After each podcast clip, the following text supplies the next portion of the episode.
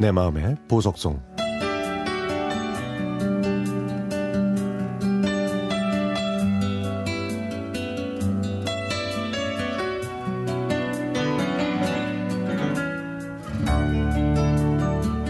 전주에서 태어난 저는 16살이던 1988년 서울로 올라왔습니다.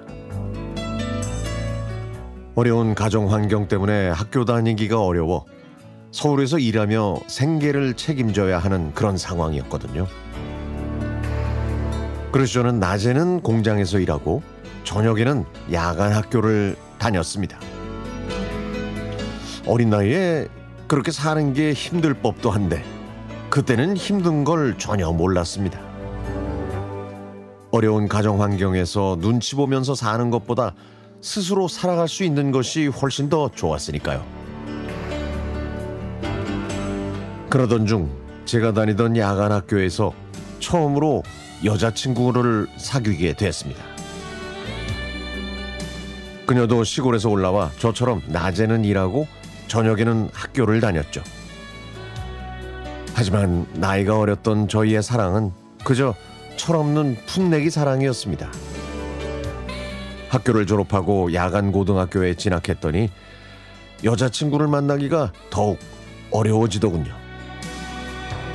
당시에는 서로 다니는 회사에 전화해서 약속을 정하는 방법밖에 없었지만 사실 눈치가 보이는 일이었습니다. 그래서 매주 토요일 같은 시간 같은 장소에서 만나기로 정했죠. 어느 토요일 저녁 공중전화 앞에서 여자친구를 기다리다가 근처 음악다방에서 흘러나오던 노래 그 노래를 저는 아직도 잊을 수가 없습니다. 저는 이 노래를 들으면서 여자친구를 기다리는 것이 좋았습니다.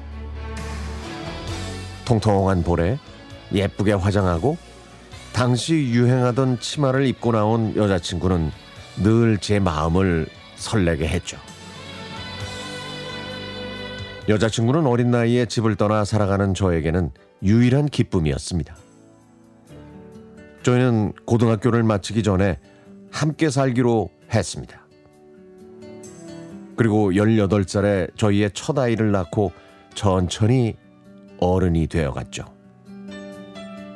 지금 생각하면 가장이 무언지 아빠가 어떻게 살아야 하는지도 모른 채 살았지만 다시 그때로 돌아가도 저는 같은 결정을 할 겁니다. 올해는 여자친구를 만난 지 35년이 되는 해입니다. 그동안 우리는 4명의 자녀를 두었고요. 제가 18배 낳은 딸은 어느덧 엄마가 되어 저희에게 손자 둘을 안겨주었네요. 인생을 살면서 많은 변화가 있었지만 지금까지 변하지 않은 게 있다면 첫사랑과 함께하고 있다는 것입니다.